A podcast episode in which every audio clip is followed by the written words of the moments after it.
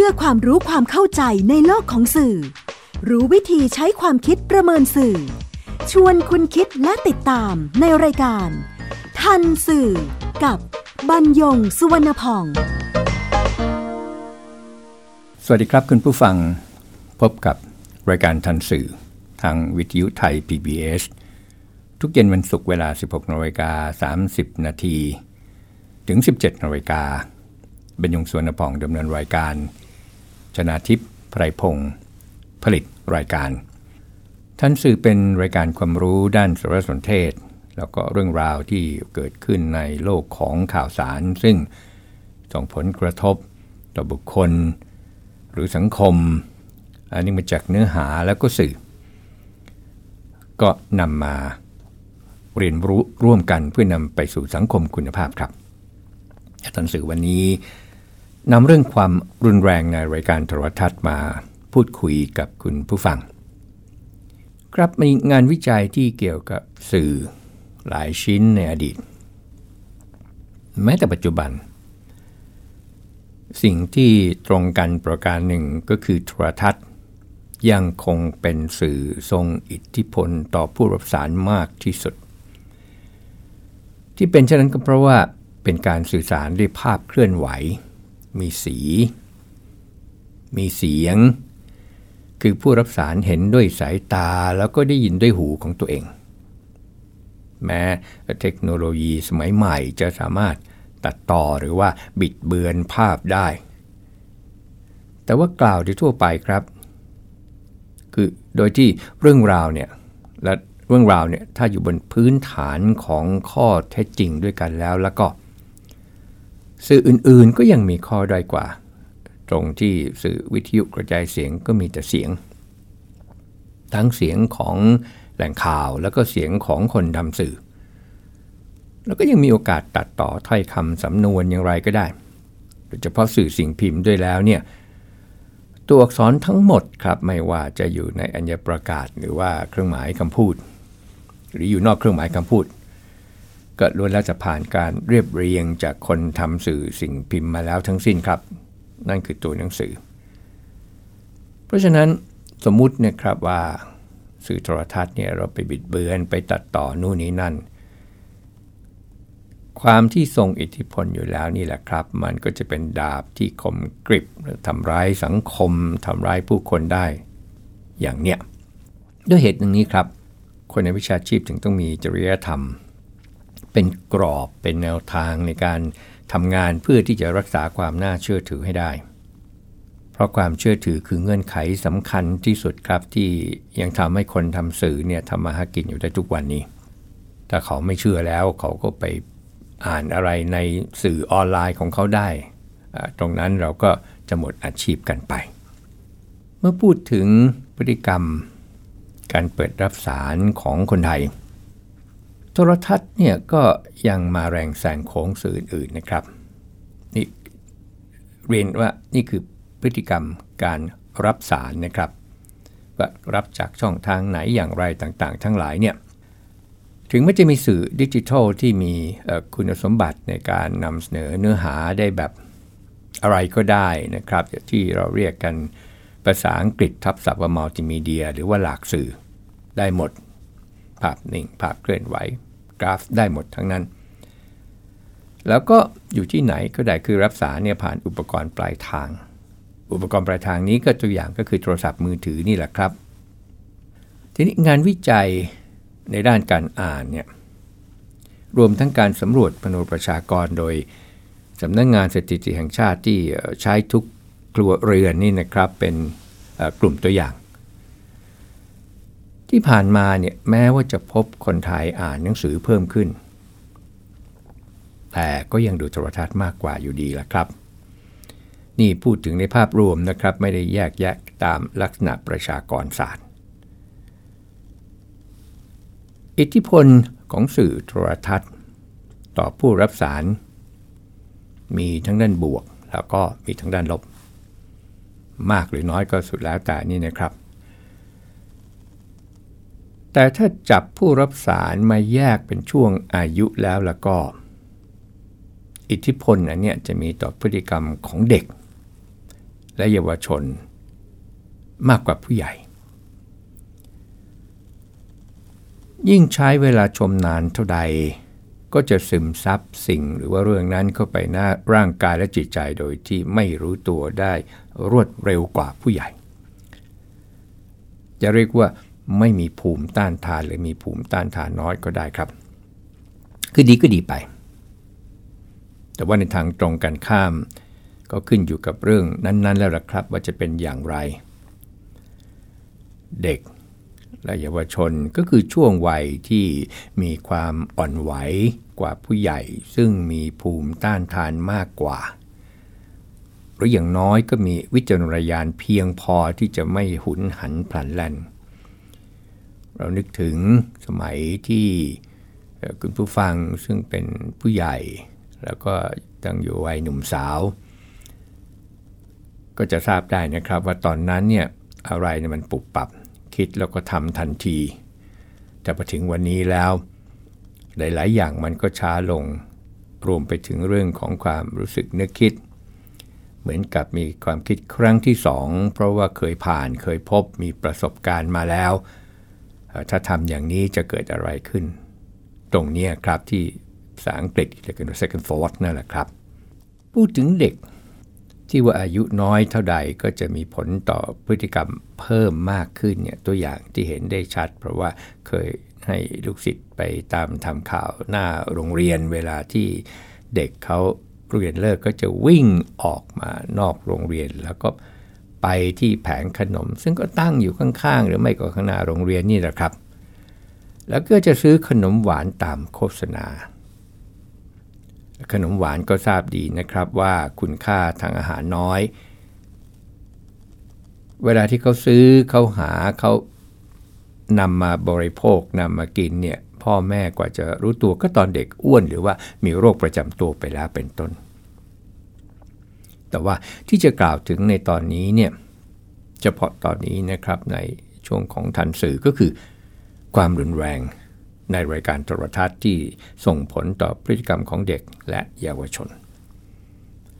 แรงที่สุดก็คือการเรียนแบบที่ทำกับผู้อื่นหรือแม้จะทำกับตัวเองจนถึงแก่ชีวิต ซึ่งล่าสุดก็คือต้นสิงหาคมที่มีข่าวเรื่องของเด็กมัธยม 6 กระโดดตึกฆ่าตัวตาย ตรงนั้น ซึ่งก็มีความชัดเจนแล้วก็พอจะหยิบยกมาทวงติง บางเรื่องเนี่ยความรุนแรงเนี่ยทวงติงกันคือ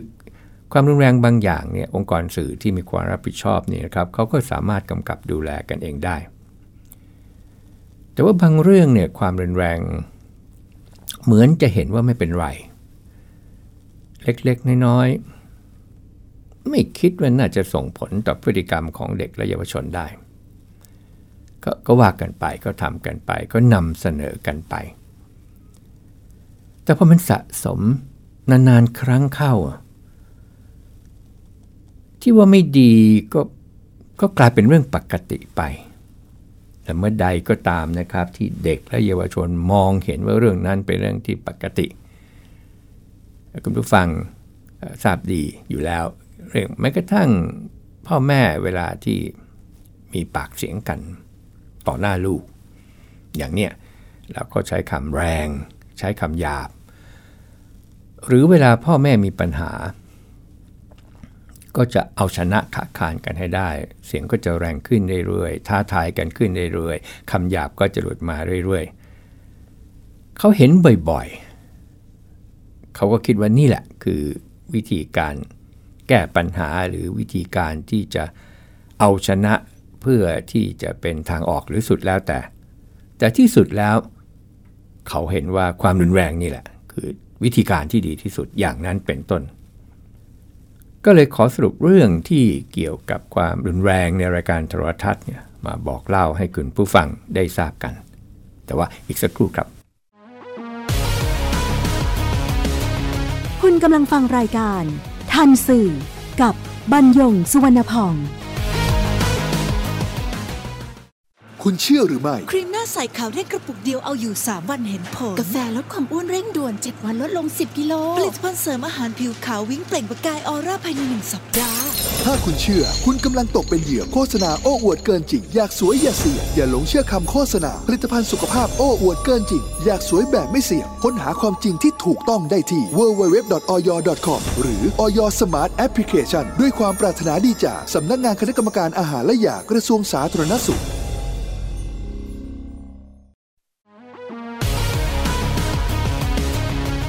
ำลังฟังรายการ ทันสื่อ กับบรรยงสุวรรณพอง ถ้าจะสรุปความรุนแรงที่พบเห็นกันในรายการโทรทัศน์ ย้อนหลังไปในรอบ 10 ปี แล้วก็มาแรงขึ้นตอนที่มีการประมูลโทรทัศน์ดิจิทัลกัน คือเดิมมีไม่กี่ช่อง กลายเป็น 20 กว่าช่องอย่างนี้แล้วนี่นะครับ อะไรบ้างที่ น่าห่วงใยแล้วก็ปรากฏขึ้นทางโทรทัศน์ เรื่องแรกก็คือข่าว หรือรายการโทรทัศน์ที่นำเสนอเรื่องที่เกี่ยวกับความรุนแรงโดยเฉพาะ การแสดงถึงพฤติกรรมที่นำไปสู่อันตราย เด็กและเยาวชนเนี่ยสามารถเรียนแบบได้ทำร้ายตัวเองทำร้ายผู้อื่น ฆ่าตัวตาย กีฬาบางอย่างแง่มุมที่นำเสนอที่เป็นการต่อสู้ มองมองเป็นกีฬาก็มองเป็นกีฬา แต่ถ้าหากว่า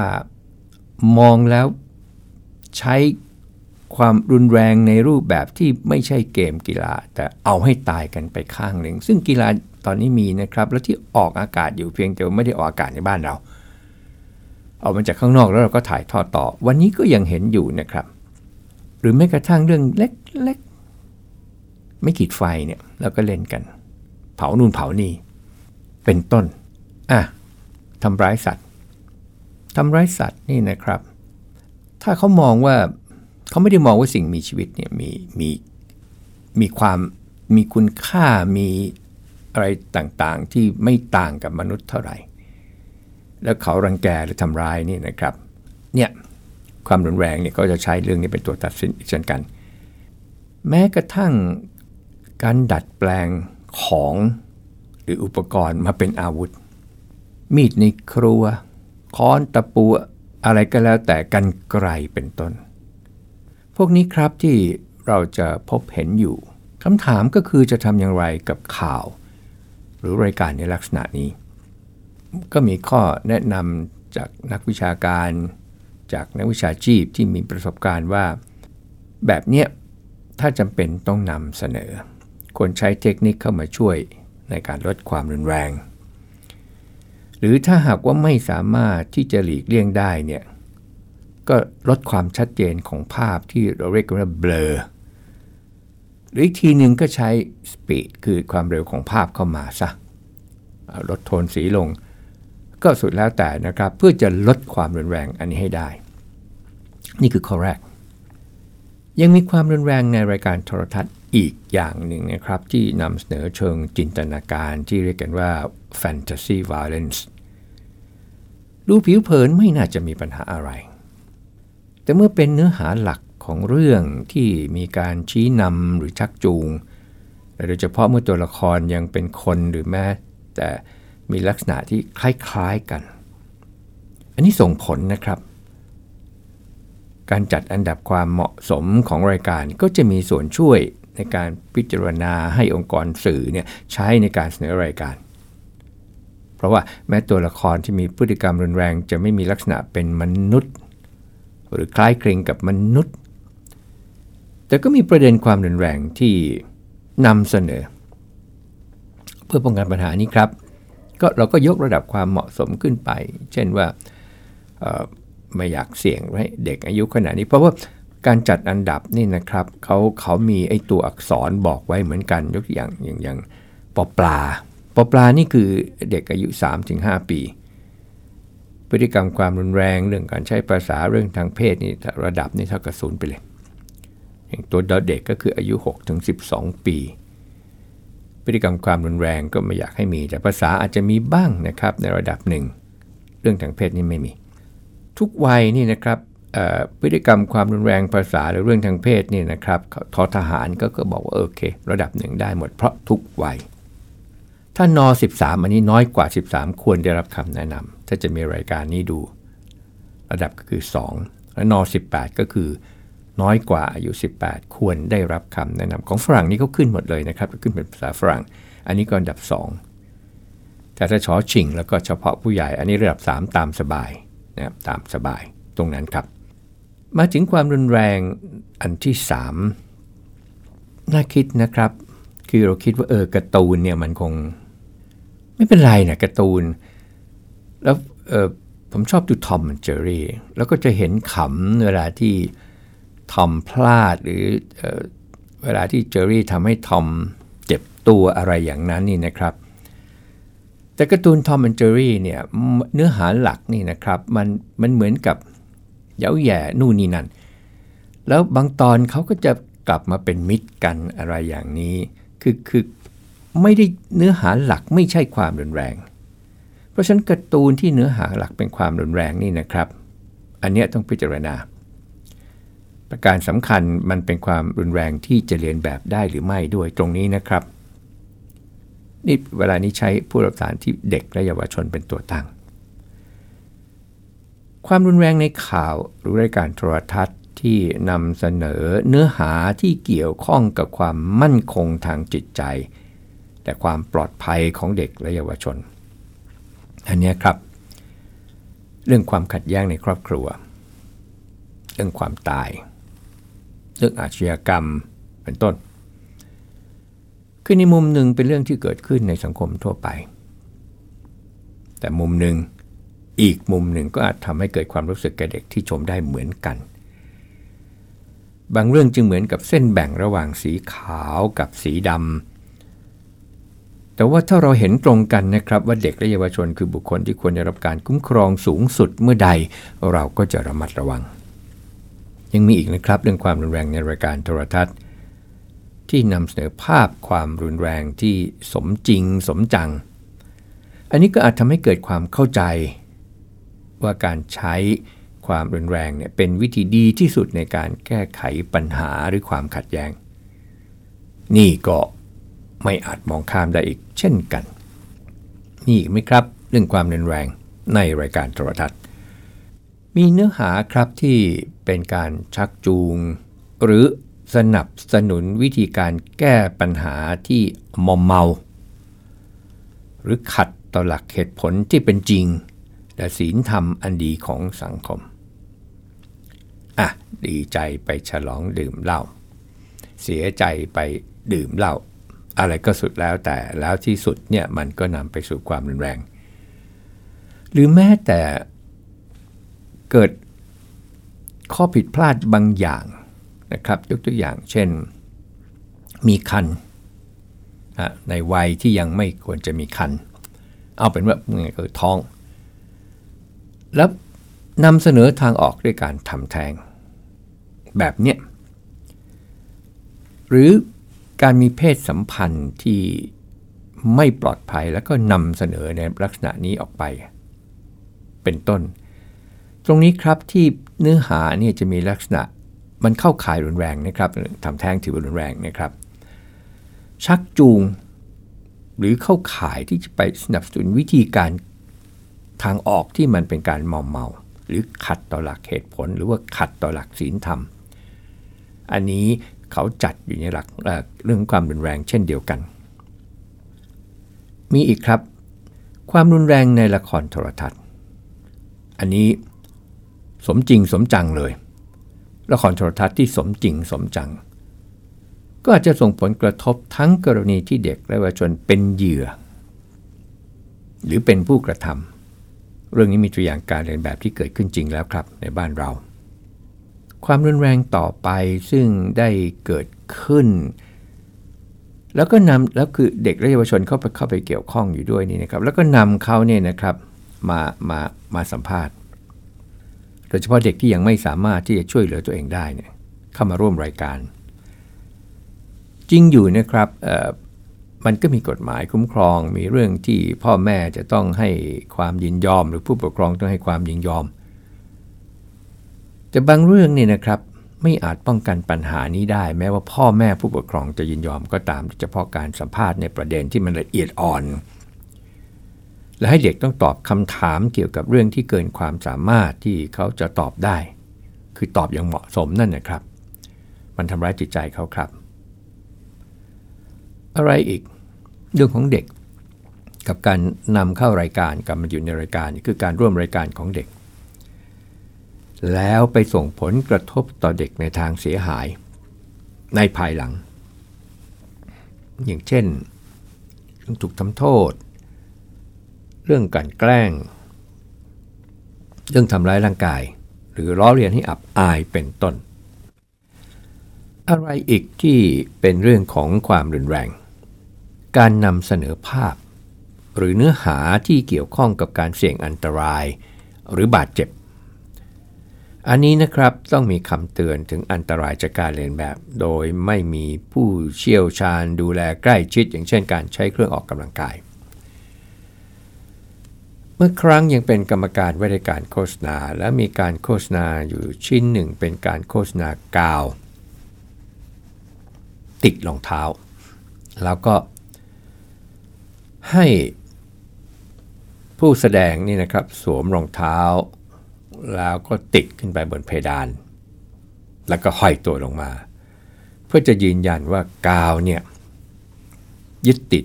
คงทนรับน้ำหนักได้ แต่โฆษณาชิ้นนี้อย่างไรก็ให้ผ่านไม่ได้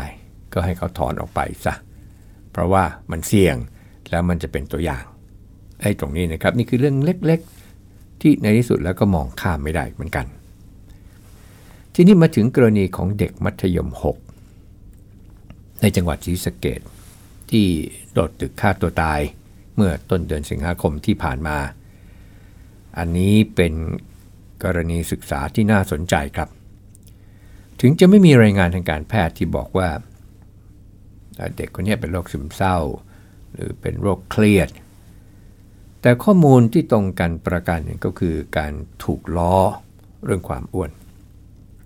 ซึ่งข้อเท็จจริงนี่มีนักเรียนบางคนในโรงเรียนเดียวกันนี่ครับมีร่างกายที่สมบูรณ์กว่าเด็กที่เสียชีวิตไป นั่นแปลว่าอารมณ์ของเขาเนี่ยไม่เป็นปกติละ นั่นแปลว่า เขาเนี่ยอ่อนไหวต่อเรื่องพวกนี้แหละทีนี้เมื่อมีการล้อเลียนซ้ำๆซ้ำๆซึ่งการล้อเลียนนี้เพื่อนร่วมห้องเพื่อนร่วมชั้น เพื่อนโรงเรียน ก็เห็นล้อเพื่อนคนนู้นได้ ก็ทำไมจะล้อนี้ได้ก็ไม่เห็นเป็นไรก็ล้อไปโดยที่เด็กด้วยกันก็ไม่ได้คิดอะไร การกลั่นแกล้งมันไม่จำเป็นต้องเกิดบนโลกออนไลน์ ที่เรียกกันว่าไซเบอร์บูลลิงนะครับ อย่างกรณีก็เป็นบูลลิง แต่เป็นบูลลิงซึ่งหน้าเลย ประเด็นอยู่ที่การหาทางออกของเด็กว่ามาจากไหนต่างหาก ถึงจะไม่มีข้อมูลยืนยันครับว่า การหาทางออกด้วยวิธีโดดตึกฆ่าตัวตายเนี่ยไม่ได้มาจากอิทธิพลของสื่อ แต่ก็ไม่อาจปฏิเสธได้ครับว่า ยังปรากฏข่าว แล้วก็รายการโทรทัศน์ที่นำเสนอความรุนแรง รวมทั้งการฆ่าตัวตายที่มีรายละเอียดไปจนถึงวิธีการให้เห็น สื่อไม่ได้มีหน้าที่เพียงการรายงานข่าวสาร สื่อยังต้องรับผิดชอบต่องานของตนด้วยที่ตัวนำเสนอ การอ้างหน้าที่โดยโยนความรับผิดชอบในการใช้วิจารณญาณไปยังผู้รับสาร นั่น คือการปัดความรับผิดชอบครับ โดยเฉพาะ ผู้รับสารที่ยังเป็นเด็กและเยาวชน ซึ่งยังปกป้องคุ้มครองตนเองไม่ได้ทั้งโดยพฤตินัยและนิตินัย พบกับทันสื่อทางวิทยุไทย PBS ทุกเย็นวันศุกร์เวลา 16นาฬิกา30 นาทีถึง 17นาฬิกาบรรยงสวนพอง สวัสดีครับ ติดตามรายการทันสื่อได้ทางวิทยุไทย PBS www.thaipbsradio.com แอปพลิเคชัน Thai PBS Radio ติดตามข่าวสารทาง Facebook ได้ที่ facebook.com/thaipbsradiofan